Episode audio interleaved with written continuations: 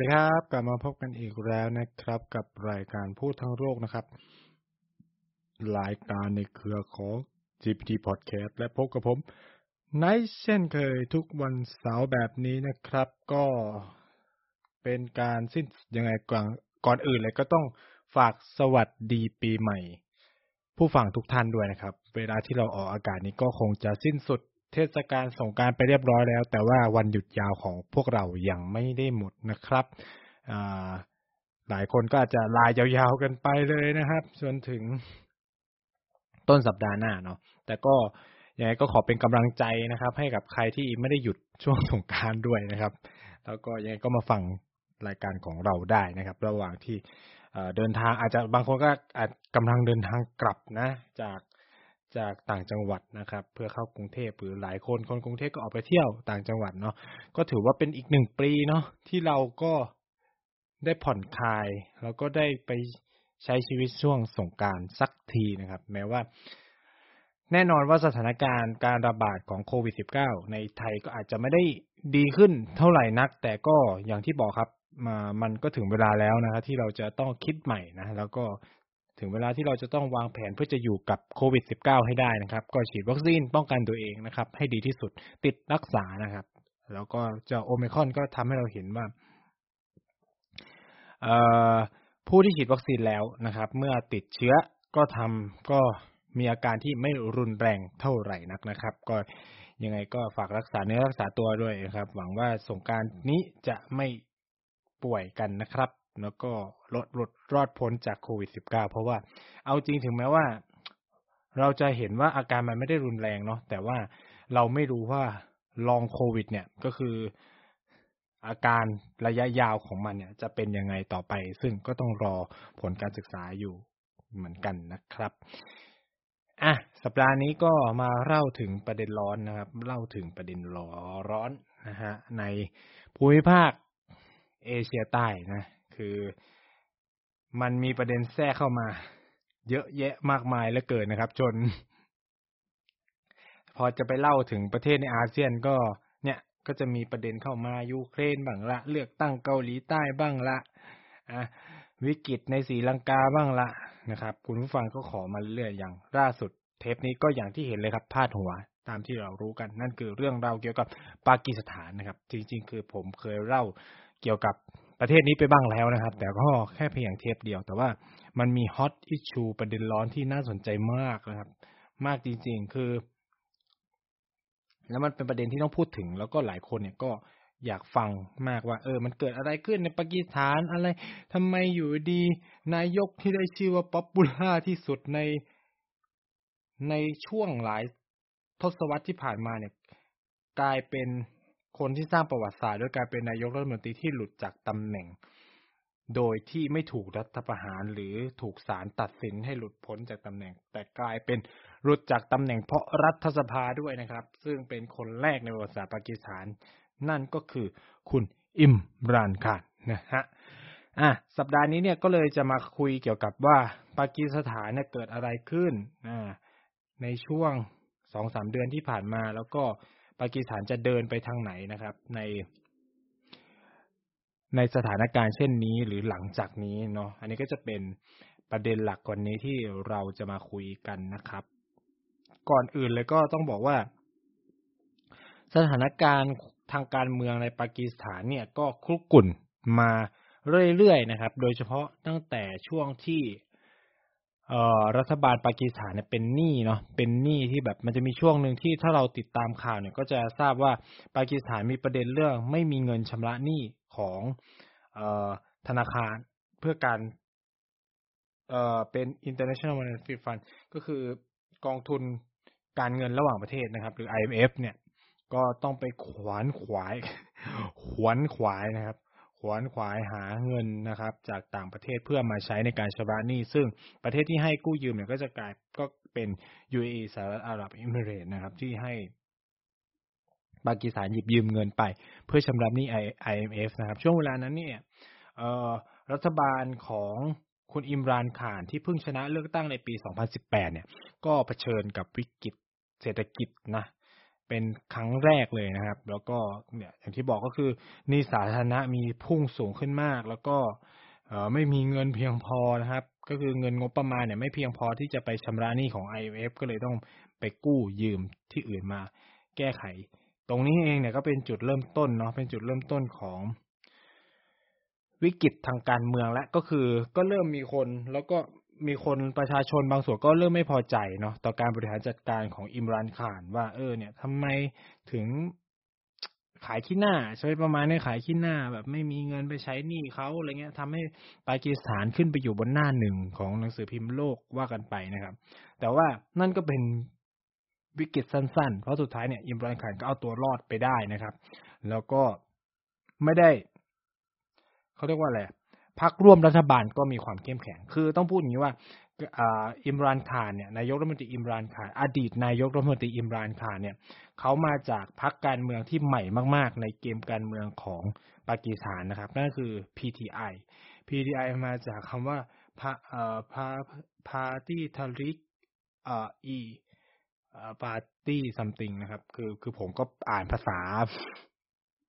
เขาเรียกว่าเป็นภาษาอุรดูนหรือเป็นภาษาอาหรับเนี่ยก็อ่านไม่ค่อยถูกเท่าไหร่นักนะคือเราก็ขอย่อเป็นพรรค PTI นะครับ แล้วซึ่งเป็นพรรคใหม่มากทางการเมืองปากีสถานคือในปากีสถานเนี่ยเขาแข่งกันสองพรรคใหญ่นั่นคือ PPP People เอ่อ P เอ่อมันคือพรรคประชาชนปากีสถาน เออปากีสถาน People Party อ่า PPP นะครับ แล้วก็อีกพักหนึ่งเนี่ยก็เป็น PML PL PMLN นะครับ ซึ่งเป็นอีกพักหนึ่งที่เข้มแข็งเหมือนกันนะครับ คือเป็นสองพักแข่งขันกันนะครับ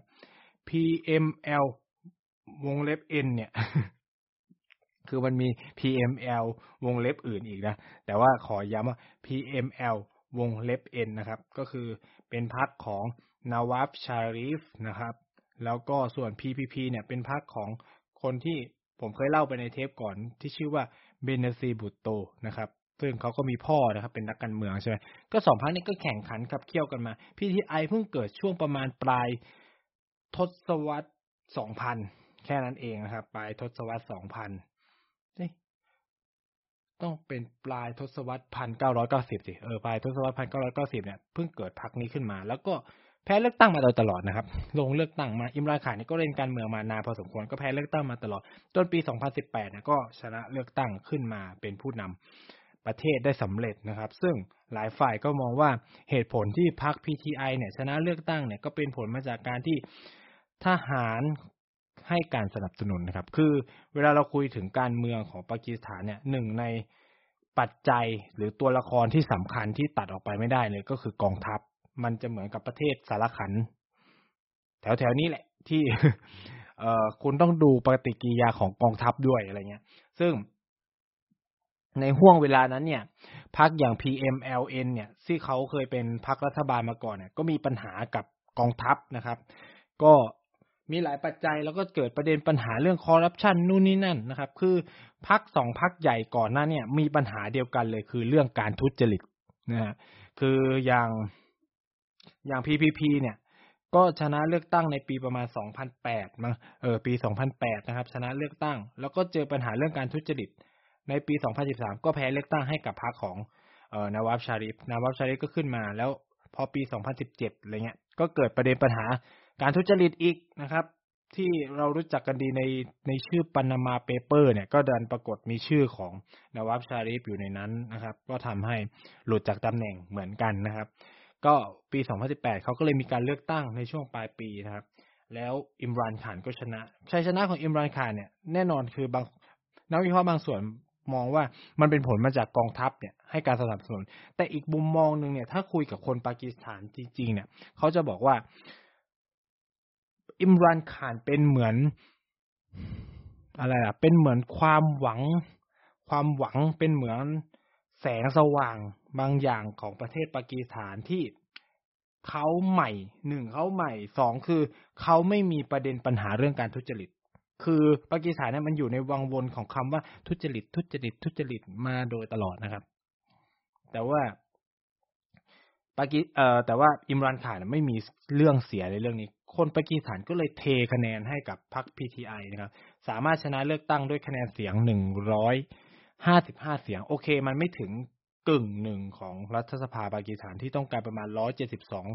เสียงขึ้นไปนะครับ แต่ก็ไปรวมพรรคเล็กพรรคน้อยมาก็จัดตั้งรัฐบาลได้สำเร็จนะครับ คือก็ต้องบอกว่าเขาชนะเยอะมากนะร้อยห้าสิบห้าที่นั่งคือเรียกว่าชนะถล่มทลายพอสมควรเลยนะครับ แค่ว่าไม่ได้เสียงเกินกึ่งหนึ่งก็เลยต้องสร้างพรรคพรรคร่วมขึ้นมา ซึ่งปัญหาเนี่ยความเป็นรัฐบาลผสมเนี่ยมันก็คือมีปัญหาเดียวก็คือ ต้องคอย เทคแคร์ดูแลเอาใจใส่พรรคร่วมรัฐบาล ก็ไม่ต่างกันทั่วโลกเป็นแบบนี้หมดในไทยเราก็ได้เห็นชัดเจนว่า ถ้าพักร่วมแน่นแฟ้นนะครับ รัฐบาลก็อยู่ต่อไปได้อะไรเงี้ย และอีกส่วนหนึ่งก็คือว่าต้องป้องกันไม่ให้คนในพรรคของตัวเองเนี่ยแปรพักนะครับมันก็เลย เพื่อไม่ให้เกิดสถานการณ์การหักเหลี่ยมอะไรกันขึ้นมานะครับ เหมือนที่เกิดขึ้นในรัฐสภาไทยก่อนหน้านี้นะครับ เกือบทำให้ นายกหลุดจากตำแหน่งไปแล้วนะฮะแต่ก็สุดท้ายก็เขาเรียกว่าสู้กลับนะ สู้กลับมาได้อะไรเงี้ยนะคือในเคสของอิมรันข่ายสถานการณ์มันคล้ายกันก็คือในช่วงต้นปี 2022 ที่ผ่านมามันเริ่มเกิดปฏิกิริยาหลายอย่าง อันเป็นผลมาจากหนึ่งเลย การบริหารจัดการระบบเศรษฐกิจ มีปัญหาล้มเหลวนะครับ จากสถานการณ์โควิด ซึ่ง แน่นอนคือมันเป็นทุกประเทศทั่วโลกอ่าอันนี้ก็ต้องยอมรับประเด็นปัญหาเงินเฟ้อเพิ่มขึ้นอะไรเงี้ย มันเป็นทุกที่ครับ คือถ้าพูดให้แฟร์กับอิมรานขาก็คือ คือมันก็ไม่มีใครหลีกเลี่ยงเรื่องเหล่านี้ได้ มันถามว่าประชาชนคนธรรมดาทั่วไปเนี่ย เออเขาก็ไม่ได้มองว่าเอออิมรานขาเนี่ยมีปัญหาระบบเศรษฐกิจมันมีปัญหาขนาดนั้น ก็คือที่ไหนๆมันก็เป็นอ่าเขาก็ยอมรับกันนะครับ ว่าที่ไหนๆมันก็เป็นสถานการณ์มันไม่ได้ต่างกันหรอกทั้งโลกเนี่ย มันมันมีปัญหาในเชิงเศรษฐกิจเหมือนเหมือนกันนะครับ แต่ว่าอีกปัจจัยหนึ่งคือผมมองว่าคือหลักๆ เนี่ย มันมีสามปัจจัยเข้ามาด้วยกันนะครับ แต่ว่าใครจะให้น้ำหนักเรื่องอะไรมากกว่ากัน แค่นั้นเอง คือปัจจัยที่สองเนี่ยที่เป็นสิ่งที่อิมรานคาน เชื่อและ คิดว่าเนี่ยแหละมันเป็นปัจจัยที่ทำให้เขาหลุดออกจากตำแหน่งนายกรัฐมนตรีนั่นก็คือการแทรกแซงของต่างชาติ คือเขาคำใช้คำแรงมากคือคือเขาใช้คำว่าเขาไม่ยอมรับในตัวแบบฝ่ายค้านที่ได้รับการสนับสนุนจากต่างชาติ เป็นพวกที่ก้มหัวให้ต่างชาติ แล้วก็ที่สำคัญคือเขาใช้คำว่า เขาไม่ยอมรับพวก import imported government อะ ก็คือแบบรัฐบาลนำเข้าอะเออประมาณว่าแบบมันเป็นการ คือไอ้พวกนี้มันชนะขึ้นมาเนี่ย โดยการที่ต่างชาติสนับสนุนซื้อตัวนะครับ ซื้อตัวคนจ่ายเงินกันไปหลักหลายร้อยล้านรูปี ร้อยล้านรูปี คือตกประมาณแบบห้าสิบกว่าล้านไทยเออหลายร้อยล้านรูปี คือคำนวณนะประมาณห้าสิบกว่าล้านไทย อืมนะครับ มีการซื้อตัวนักการเมืองกันนู่นนี่นั่นอะไรเงี้ย ให้โหวตสวนโหวตไม่ไว้วางใจอิมรานขานนะครับ คือสถานการณ์ความปั่นป่วนใน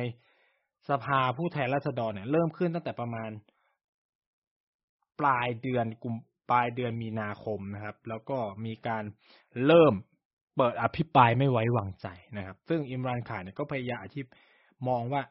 คือพยายามเขาเรียกว่าส่งเสียงถึงประชาชนชาวปากีสถานว่า เนี่ยการเคลื่อนไหวของฝ่ายค้านเนี่ย มันไม่ชอบมาบากลมันมีคนอยู่เบื้องหลัง และคนอยู่เบื้องหลังเนี่ยก็เป็นพวกต่างชาติ คือเขาใช้คำว่าต่างชาติในช่วงแรกๆนะครับ foreign ในช่วงแรกๆแต่หลังๆมาเนี่ย เริ่มมีการระบุว่ามันคือสาระคือคนที่เป็นชาวต่างชาติที่ว่าเนี่ยก็คือสหรัฐอเมริกานะฮะคือ เพราะว่าอย่างอย่างแรกที่ต้องทำความเข้าใจคือว่านโยบายต่างประเทศของอิมรานขานประการหนึ่งที่มีความแตกต่างอย่างเห็นได้ชัดจากทุกๆรัฐบาลของปากีสถานเลยคือ ตีตัวออกห่างจากสหรัฐอเมริกา ซึ่งเป็นนโยบายที่อิมรานข่านใช้หาเสียงในการเลือกตั้งด้วย น่าสนใจไหมคือ คือปากีสถานเนี่ยคือหลายคนเนี่ยเข้าใจว่าเออปากีสถานเนี่ยใกล้ชิดกับจีนนู่นเนี่ยโอเค ใกล้ชิดกับจีน อันนี้จริงนะจริงแต่ว่าก่อนที่ปากีสถานจะใกล้ชิดกับจีนเนี่ย ปากีสถานใกล้ชิดกับสหรัฐอเมริกามาก่อน และเป็นเป็นมหามิตรอะผมใช้คำนี้ว่าเป็นมหามิตรของสหรัฐอเมริกาเลยก็ว่าได้นะครับ คือ คล้ายๆ กับประเทศแถวๆนี้ คือคือคือเอางี้แล้วกันก็คือว่าปากีสถานเนี่ยเป็นตัวกลางสำคัญที่ทำให้จีนกับสหรัฐอเมริกาได้คุยกันในยุคสงครามเย็น โดยมีปากีสถานแหละเป็นตัวกลางนะครับ คือเนี่ยความสัมพันธ์ระหว่างปากีสถานปากีสถานกับสหรัฐอเมริกาเนี่ยแนบแน่นกันมาโดยตลอดนะครับ จนกระทั่งหลังนายอีเลเว่นเนี่ยความสัมพันธ์ก็เริ่มมีความผันผวนมากยิ่งขึ้นนะครับ และ เขาเรียกว่าความสัมพันธ์เริ่มเลวร้ายที่สุดเนี่ย ก็คือช่วงที่สหรัฐอเมริกาปฏิบัติการทางการทหารโดยการส่งโดรนเนี่ย เข้ามาถล่มบางพื้นที่ของปากีสถานทำให้ประชากรปากีสถานจำนวนหนึ่งเสียชีวิต หรือการปฏิบัติการฆ่าบินลาเดนเนี่ยใช่ไหมก็เข้ามาในดินแดนของปากีสถานโดยไม่มีการบอกกล่าวล่วงหน้า มันคือการลุกล้ำอำนาจอธิปไตยอย่างเห็นอย่างชัดเจนนะครับ เออพูดอย่างนี้ก็ว่าได้เลยนะ ซึ่ง ตรงเนี้ยแหละ มันก็ทำให้คนปากีสถานเนี่ย เริ่มไม่พอใจสหรัฐอเมริกา รู้สึกว่า เฮ้ย นี่มันบ้านฉันแล้วแกอยู่ดีแบบส่งโดนเข้ามาฆ่าคนของ มาฆ่าคนปากีสถาน โดยที่ก็ไม่รู้ว่าสุดท้ายแล้วเนี่ย เป็นคนเหล่าเนี้ยเป็นเป็นผู้ก่อการร้ายจริง ๆ หรือเปล่า คือมันเป็นผู้ก่อการร้ายเพราะว่าสหรัฐอเมริกาบอกว่าคนเหล่านี้เป็นผู้ก่อการร้าย ซึ่งคนปากีสถานทั่วๆไปก็เริ่มไม่พอใจรัฐบาลตัวเองว่าทำไมต้องไปก้มหัวให้กับ รัฐบาลสหรัฐอเมริกาทำไมต้องยอม และทำไมถึงปล่อยให้สหรัฐอเมริกาเนี่ย เอาโดนมาฆ่าคนของตัวเอง ซึ่งตรงนี้เองอิมรันขานใช้เรื่องเหล่าเนี้ยเคลื่อนไหว และเป็นแนวนโยบายหลักของพรรคในการสู้ศึกเลือกตั้งว่า ถ้าเขาชนะเลือกตั้ง จะไม่มีคนปากีสถานจะปลอดภัยจากโดนสหรัฐอเมริกาเลยนะครับ แล้วก็จะยกเลิกข้อตกลงทางการทหารที่อนุญาตให้สหรัฐอเมริกาใช้พื้นที่ปากีสถานนู่นน่ะ ทั้งหมดเลย ซึ่งปรากฏว่าเขาชนะเลือกตั้งจริง แล้วเขาก็ทำแบบนั้นจริง ๆ ก็เลยยุคของอิมรานข่านจึงเป็นยุคที่ความสัมพันธ์ระหว่างปากีสถานกับสหรัฐอเมริกาเนี่ยไม่ค่อยจะดีเท่าไหร่นะ คือปาคืออิมรานข่านเนี่ยปิดประตูเซโนกับสหรัฐอเมริกา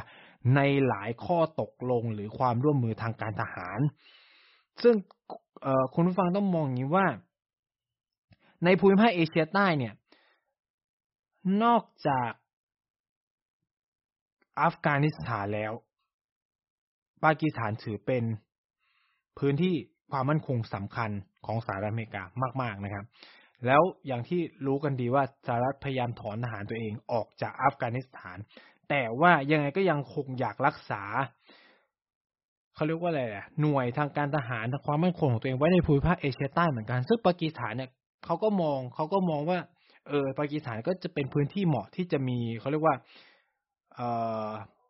สนามบินทางการทหารให้กับสหรัฐอเมริกาได้อะไรเงี้ย ซึ่งปรากฏว่าสิ่งที่อิมรันขานทำก็คือ ไม่เอาจ้ะฉันไม่เอาด้วย ฉันไม่จับมือด้วยกับแกแล้วอะไรเงี้ย ก็คือ ซึ่งก็สร้างความไม่พอใจให้กับสหรัฐอเมริกามากนะครับ ซึ่งไอ้ตรงนี้แหละ ความแนวนโยบายต่างประเทศที่เปลี่ยนแปลงไปของอิมรันขานนี่แหละ มันก็เลยทำให้ เขาเชื่อว่า สร้างความไม่พอใจให้กับสหรัฐอเมริกาค่อนข้างมาก แล้วก็เป็นเหตุเป็นเป็นผลว่าสหรัฐอเมริกาเนี่ยเข้ามาสนับสนุนฝ่ายค้านที่มีความสัมพันธ์ที่ดีกับเขานะครับ ไม่ว่าจะเป็นของพรรคลาวาชาลิฟที่เป็นอดีตนายกรัฐมนตรีเอง หรือพรรคของออสามีและลูกชายของเบเนซีบุตโต ก็มีความสัมพันธ์ที่ดีกับสหรัฐอเมริกาเช่นกันนะครับ ก็เลยทำให้เขาเชื่อ แล้วก็เขาเนี่ยวันที่เขาคุยเขาเรียกว่าออกโทรทัศน์รวมการเฉพาะกิจ แห่งประเทศปากีสถานเนี่ยก็ได้มีการงัดหลักฐานขึ้นมาโชว์ด้วยนะครับ ในช่วงที่รัฐสภาเนี่ยกำลังดำเนินการอภิปรายไม่ไว้วางใจอิมรานขาน ซึ่งเป็นการอภิปรายไม่ไว้วางใจที่น่าสนใจมากคือ พูดเรื่องเศรษฐกิจและนโยบายต่างประเทศ คือมันมันเป็นการอภิปรายที่โคตรจะน่าสนใจเลยนะคือปกติเวลาเราคุยกันเนี่ย เวลาคุณจะอภิปรายไม่ไว้วางใจอะรัฐบาลอะ ส่วนใหญ่เราก็จะแบบงัดอ่าเศรษฐกิจแน่นอนต้องมาก่อน เป็นเรื่องแรกๆ เรื่องต่อมาก็จะเป็นเรื่องการทุจริตใช่ไหมที่จะทำให้รัฐบาลล้มได้เนี่ย ประเทศปากีสถานเป็นอะไรที่น่าสนใจมากคือว่ามีการคุยกันเรื่องนโยบายต่างประเทศหนักมากนะนโยบายของปากีต่ออินเดีย ต่อจีนต่อสหรัฐอะไรเงี้ย ถูกพูดถึงในกลายเป็นเป็นหัวข้อในการอภิปรายที่ค่อนข้างสำคัญมากในรัฐสภาของปากีสถานและกลายเป็นประเด็นที่ฝ่ายค้านใช้ เปิดยติอภิปรายไม่ไว้วางใจอิมรานขานนะครับ ซึ่งอิมรานขานเนี่ยก็งัดหลักฐานมาว่าเนี่ยฝ่ายค้านเนี่ยมีการเอ่อฝ่ายค้านและงูเห่าก็คือต้องบอกว่ามีงูเห่าด้วยนะครับ รับเงินนะฮะรับเงินต่างชาติเข้ามาบ่อนทำลาย แล้วเขาก็มองว่ามันไม่ชอบด้วยกฎหมายรัฐธรรมนูญด้วยซ้ำอะไรเนี่ยการกระทำของคนพวกนี้นู่นนี่นั่นอะไรเงี้ย ซึ่งสุดท้ายเนี่ยเขาก็เริ่มรู้แล้วว่า เออแบบ เออตัวเองน่าจะไปไม่รอด คือคือพูดอย่างนี้ก่อนก็คือว่า สิ่งที่อิมรานข่านทำเนี่ย มันทำให้คนปากีสถานเนี่ยรู้สึกได้เลยนะ รู้สึกได้คือคือไม่ว่าข้อข้อกล่าวหาของอิมรานขานเนี่ย จะถูกหรือจะผิดว่าฝ่ายค้านจะรับเงินฝ่ายค้านจะเป็นรัฐบาลของต่างชาติอะไรหรือเปล่า แต่คนปากีสถานจำนวนมากเลยคิดแบบนั้น คิดตามอิมรานขานไปแล้วคืออิมรานขานเนี่ยพูดอย่างหนึ่งก็คือว่าเขามีวาทศิลป์ในการพูดมาก คือฟังแล้วเคลิ้มฟังแล้วเชื่อตามเนี่ย ซึ่งสิ่งที่เขาทำเนี่ย ก็ทำให้นะครับ เอ่อประชาชนปากีสถานจำนวนมากเลย มีความเชื่อว่า เอ้ยฝ่ายค้านเนี่ย รับเงินต่างชาตินะครับ แล้วก็กลายเป็นประเด็น ขึ้นมา แล้วก็ประชาชนเนี่ยก็เริ่มรู้สึกไม่พอใจกับการกระทำของฝ่ายค้าน เป็นอะไรที่แบบน่าสนใจมากนะครับ แล้วแต่ว่าอย่างที่บอกคือประชาชนคิดก็ส่วนประชาชนคิด แต่นักการเมืองคิดก็ส่วนนักการเมืองคิด คือสุดท้ายแล้วเนี่ย อิมรานขานก็รู้สึกว่าการที่ตัวเองพูดไปเลยไม่สามารถโน้มน้าวให้พวกที่แปรพักเนี่ยกลับมาได้ เพราะว่าคนเหล่านี้ก็อย่างที่บอกคืออิมรานขานกล่าวหาว่ารับเงินไปเรียบร้อยแล้วอะไรเงี้ย ก็คงไม่เปลี่ยนใจ ว่ากันอย่างนั้นเถอะนะฮะสุดท้ายเลยก็เลยหาวิธีนะครับ ใช้กลไกกลเกมทางการเมืองหักเหลี่ยมกันไปหักเหลี่ยมกันมานะครับหนึ่งในนั้นคือ การให้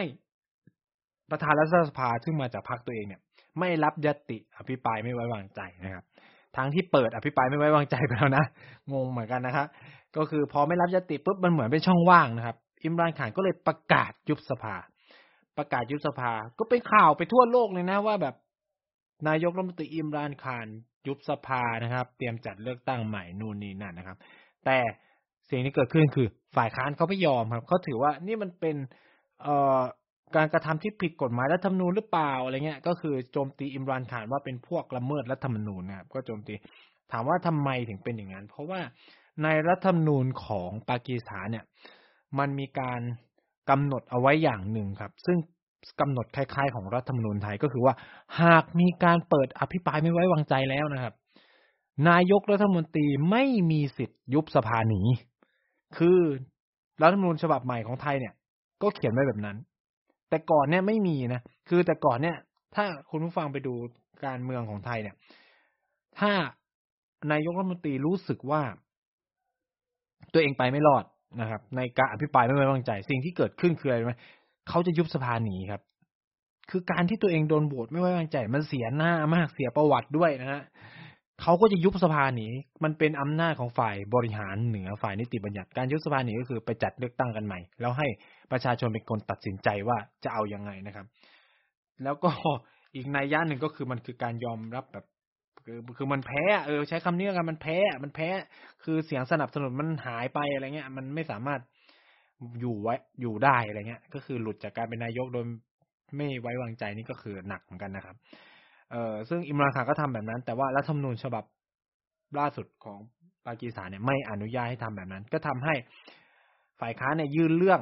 ต่อศาลสูงสุดของประเทศนะครับ ซึ่งศาลสูงสุดตัดสินว่าการกระทำของอิมรานขานเนี่ยผิดรัฐธรรมนูญ ฉะนั้นให้ประธานรัฐสภาเปิดอภิปรายไม่ไว้วางใจ และลงมติต่อไปในวันถัดมานะครับ ซึ่งก็เลยทำให้การยุบสภาของอิมรานขานเนี่ย เป็นโมฆะไปนะครับ ซึ่งวันเสาร์ที่แล้วเนี่ย อาทิตย์ที่ผ่านมาเนี่ย ก็มีการลงมติในช่วงกลางดึกนะกลางดึกของวันเสาร์นะครับ คือมันจะคาบเกี่ยวเสาร์อาทิตย์ ถ้าที่ไทยก็อาจจะเข้าวันอาทิตย์ไปแล้ว เพราะว่า คือใน ในปากีสถานช่วงนั้นจะเป็นช่วงช่วงนี้เขาคนมุสลิมเขาถือศีลอดพอดีด้วยอะไรเงี้ยเขาก็จะแบบต้องผ่านละหมาดเวลาละหมาดอะไรก่อนปุ๊บแล้วเขาก็มาบงมติกันต่อนะครับ ซึ่งปรากฏว่าแน่นอนเสียงการลงมติเนี่ย ก็สรุปได้ว่า นายกรัฐมนตรีอิมรันคาน ก็หลุดจากตำแหน่งนะครับ แพ้เสียงโหวตในรัฐสภาไปที่เรียบร้อย และกลายเป็นนายกรัฐมนตรีคนแรกในประวัติศาสตร์ของปากีสถานที่หลุดจากตำแหน่งจากการโหวตของสภาด้วยนะคือสร้างประวัติศาสตร์แล้วครับ แต่ว่าสิ่งที่นายกอิมรานขานไม่ได้สร้างประวัติศาสตร์ก็คือ ไม่ได้เป็นนายกรัฐมนตรีที่อยู่จนครบเทอมนะครับ คือปากีสถานมีอาถรรพ์ประการหนึ่งคือ นายกรัฐมนตรีไม่มีใครเคยอยู่ครบเทอมเลย ที่มาจากการเลือกตั้งนะ ไม่มีใครเคยอยู่ครบเทอมเลย ถ้าไม่ถูกศาลตัดสินข้อหาทุจริต ก็ถูกรัฐประหาร เป็นตลกลายไหมของประเทศนี้นะฟังไปถึงตรงนี้แล้วก็น่าสงสารเหมือนกัน คือ คือเนี้ยก็อย่างที่บอกก็คือแม้ว่าเอ่เขาจะพยายามยุบสภาแล้วแต่มันก็ไม่สำเร็จใช่ไหมล่ะ ซึ่งคำถามที่หลายคนก็ถามเข้ามาว่าอ้าวแล้วต่อไปใครจะเป็นนายก ซึ่งตอนนี้รู้แล้วแหละว่าใครจะเป็นนายกรัฐมนตรีซึ่งนายกคนใหม่ของปากีสถานชื่อว่า เชห์บาซ ชารีฟนะครับ เชห์บาซ ชารีฟเนี่ยแน่นอนคำว่าชารีฟก็มาจากชารีฟเดียวกับนาวาซ ชารีฟเขาเป็นพี่น้องกันครับ คือไม่ใช่ลูกพ่อลูกนะแต่เป็นพี่น้องกัน เชห์บาซ ชารีฟเป็นน้องคนสุดท้องของเอ่อนวานวาบชาริฟนะครับ นายกอดีตนายกรัฐมนตรีของปากีสถาน แล้วก็มาจากพรรค PMLN นะครับ ซึ่งก็เป็นพรรคอย่างที่บอกเป็นพรรคเก่าแก่ แล้วเขาก็มาจากตระกูลการเมืองที่เก่าแก่ด้วย แล้วเขาก็เป็นนักธุรกิจ ก่อนที่จะมาเล่นการเมืองนะครับ เป็นนักธุรกิจแล้วก็เข้าสู่การเมืองด้วยการเป็น ผู้ว่าการรัฐ จริง ๆ มันอาจจะใช้คำว่าเป็นมณฑลก็ได้ ผู้การรัฐหรือมณฑลนะครับ ปัญจาบของปากีสถานนะครับ จากการเลือกตั้งนะครับแล้วเป็นถึงสามสมัยติดกัน เป็นถึงสามสมัย ซึ่งนานที่สุดในประวัติศาสตร์ของรัฐนี้แหละ ที่ผู้ว่าการรัฐเนี่ย ที่มาจากการเลือกตั้งเป็นคนเดียวกัน ซึ่ง เขาก็ทำงานขันแข็งนะคือดูประวัติเนี่ยก็ต้องยอมรับว่ามีศักยภาพมาก จริง ๆ ลืมพูดไป ปัจจัยที่สองพูดเรื่องอการสนับสนุน ขอย้อนกลับมาก่อนที่จะไปเชบับชาลีฟนะครับ ก็คือปัจจัยที่สองใช่ไหมเชื่อกันว่าสหรัฐอเมริกาอยู่เบื้องหลังในการโค่นล้มอิมรานคาร อีกปัจจัยหนึ่งนะครับ ที่ตัดไม่ได้ แล้วก็ผมพูดตั้งแต่แรกนั่นคือกองทัพนะครับ คือเขามีความเชื่อกันว่าในบางส่วนเนาะคือจากที่คุยกับเพื่อนที่เป็นนักวิชาการชาวปากีสถานเนี่ยเขาก็บอกว่ามีความเป็นไปได้ว่ากองทัพส่งสัญญาณบางอย่างก่อนแล้ว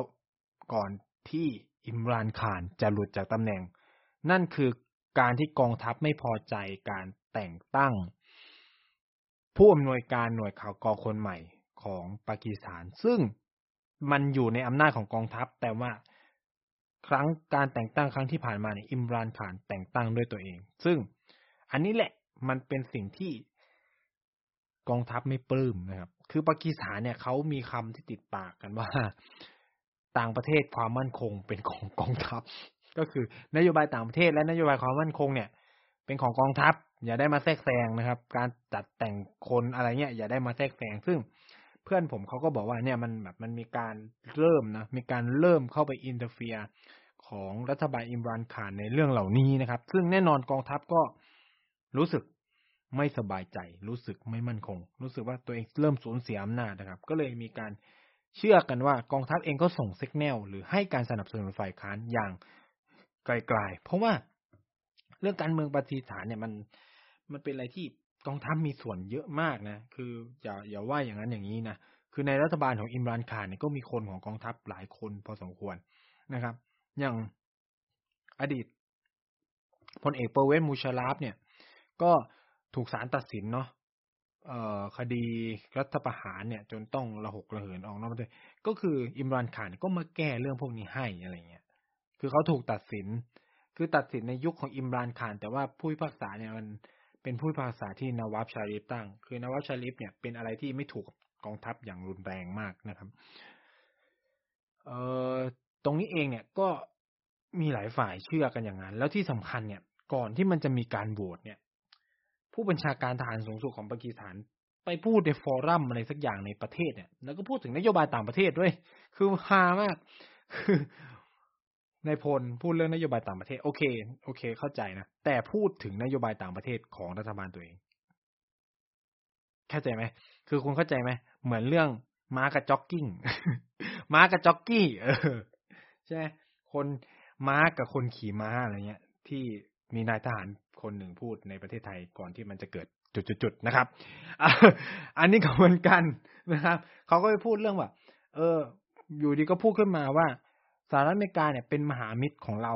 มานาน อะไรประมาณเนี้ยเออพูดเรื่องสหรัฐอเมริกาเป็นมหามิตรของเรามานาน แล้วก็สหรัฐอเมริกาเนี่ย ยังคงเป็นมหามิตรของปากีสถานมาโดยตลอด แล้วก็วิพากษ์วิจารณ์รัสเซียด้วย ผู้บัญชาการทหารสูงสุดของปากีสถานวิพากษ์วิจารณ์รัสเซียทั้งที่นายกรัฐมนตรีของเธอเพิ่งเดินทางไปจับมือกับรัสเซีย ช่วงที่มันเกิดวิกฤตยูเครนอะแล้วคือแบบวิจารณ์ยูเออรัสเซียอย่างแบบสาดเสียเทเสียเลยนะเออ ซึ่งแบบ พูดง่ายคือตรงข้ามกับนโยบายของอิมรานขานเลยนั่นแหละ นี่ก็เลยเป็นจุดหนึ่งที่หลายคนมองว่า เฮ้ย หรือเอาจริง ๆ แล้วอะที่อิมรานขานบอกว่า ดับโจรต่างต่างชาติ อาจจะไม่ได้แบบต่างชาติมาสนับสนุนพรรคการเมืองอย่างเดียวนะ อาจจะสนับสนุนกองทัพด้วยก็ได้ แต่แค่ว่าอิมรานขานก็ไม่อยากพูดถึงกองทัพ เพราะอะไร เพราะไม่งั้น ก็เสี่ยงจะถูกรัฐประหารเหมือนกัน และก็เสี่ยงที่จะตายเหมือนกันด้วยนะครับ คือนี่ก็เป็นจุดสำคัญหนึ่งที่ต้องมองด้วย คือเพื่อนผมก็บอกว่ามันก็อาจจะมีส่วนเป็นปัจจัยหนึ่งนะครับ แต่ว่าหลักๆเลยเขาก็ยังเชื่อว่าเชื่อตาม เอ่ออิมรันขานบอกคือมันมีแรงจูงใจบางอย่างจากภายนอกที่แบบทำให้เกิดงูเห่าเกิดคุณคิดสภาพว่ามันแพ้ด้วยคะแนนเสียงไม่เยอะเลยอะ มันแพ้ด้วยคะแนนเสียงน้อยมากนะครับ แล้วก็คือมาจากการสวิปของคนภายในพรรคของอิมรานขานเองด้วย เออ อะไรอย่างเงี้ย ก็อันนี้ก็เป็นเหตุปัจจัยที่ทำให้เขาหลุดจากตำแหน่งไปนะครับ ซึ่งอย่างที่บอกเขาก็เชื่อว่าสหรัฐอเมริกาอยู่เบื้องหลังอะไรเงี้ย แล้วก็ทำให้คนปากีสถานเชื่อแบบนั้นคือวันที่โหวตอภิปรายพ่ายแพ้ไปปุ๊บใช่ไหมเอ่อวันต่อมาวันจันทร์ วันจันทร์ วันอาทิตย์วันจันทร์ก็มีการตั้งรัฐมนรัฐบาลชุดใหม่ แล้วก็นายกมนตรีเนี่ยก็คือเชบาชาลีฟนะครับซึ่งอิมรานขานออกมาพูดเลยว่า ไม่ยอมรับรัฐบาลที่มาจากการสนับสนุนจากต่างชาติ เป็นพวกรัฐบาลนำเข้าอะไรประมาณนี้ แล้วเขาก็เรียกร้องให้คนปากีสถานออกมาประท้วงอะไรเงี้ย ซึ่งคนมาประท้วงเยอะมากแบบเยอะจริงจังอะไรเงี้ย แล้วผมรู้สึกได้เลย คือรุ่นพี่ผมเป็นคนปากีสถานนะเรียนมหาอะไรเดียวกัน แต่ตอนนี้เขาจบไปแล้วเนี่ย ก็ก็บอกว่าเขาบอกเลือกตั้งรอบหน้ายังไงอิมรานขานก็ชนะเขาใช้คำนี้เลยคือคือแบบจะเลือกตอนไหนก็ชนะ เพราะคนเพราะคนปากีสถานเนี่ย รับไม่ได้กับสิ่งที่เกิดขึ้นมาก ๆอะไรเงี้ย เออ แล้วก็นี่คือสิ่งที่ มันกำลังเกิดขึ้น ถามว่าเชวาชาลีเป็นใครถามว่าประวัติเขาโอเคไหมประวัติดีนะ ก็คือเป็นนักพัฒนาคนหนึ่งเลย แล้วที่สำคัญคือเขาต่างจากพี่เขามาก คือมีสายสัมพันธ์ที่ดีกับทหาร และมีสายสัมพันธ์ที่ดีกับนานาชาติด้วย คือตอนที่เขาเป็นผู้ว่าการรัฐหรือมณฑลปัญจาบเนี่ย ก็ทำงานใกล้ชิดกับจีนมากนะครับ เพราะว่าช่วงนั้นจีนก็เข้าไปพัฒนาในในเขตนี้ แล้วก็แบบ มีการดำเนิน สร้างลงทุนในนโยบายเกี่ยวกับคมนาคมระบบรางอะไรเงี้ยในรัฐปัญจาบด้วยอะไรเงี้ย คือรัฐปัญจาบนี่ไม่ใช่รัฐปัญจาบในอินเดียนะคือรัฐปัญจาบในในปากีสถานนะทำความเข้าใจตรงนี้ก่อนนะครับอ่าซึ่งเฮบาบเนี่ยก็มีความสัมพันธ์ที่ดีกับจีน มีความสัมพันธ์ที่ดีกับตุรกีด้วยนะ ซึ่งตรงนี้เองเนี่ยก็ทำให้ มันมีครั้งหนึ่งนะครับกงสุลจีนเนี่ยถึงกับเขียนจดหมายหรือแบบชื่นชมการทำงานของเชบาเชบาชาลีฟว่า ไม่ว่าเชบาชาลีฟเนี่ยจะทำงานเป็นฝ่ายรัฐบาลหรือฝ่ายค้านเนี่ยเขาจะช่วยส่งเสริมให้ความสัมพันธ์ของทั้งสองประเทศดีขึ้นอะไรประมาณเนี้ยเออนะครับ ก็ชมไปนะครับ ซึ่งตรงนี้เองเนี่ย ก็เป็นหนึ่งในจุดแข็งสำคัญ อีกจุดหนึ่งก็คือเชบาชาลีฟมองเรื่องของอเมริกาเป็นกลางกว่า อิมรานขาน ในขณะอิมรานขานปฏิเสธสหรัฐอเมริกาแบบหัวชนฝานะครับแต่ชบาชาลีมองว่าปากีสถานก็สามารถ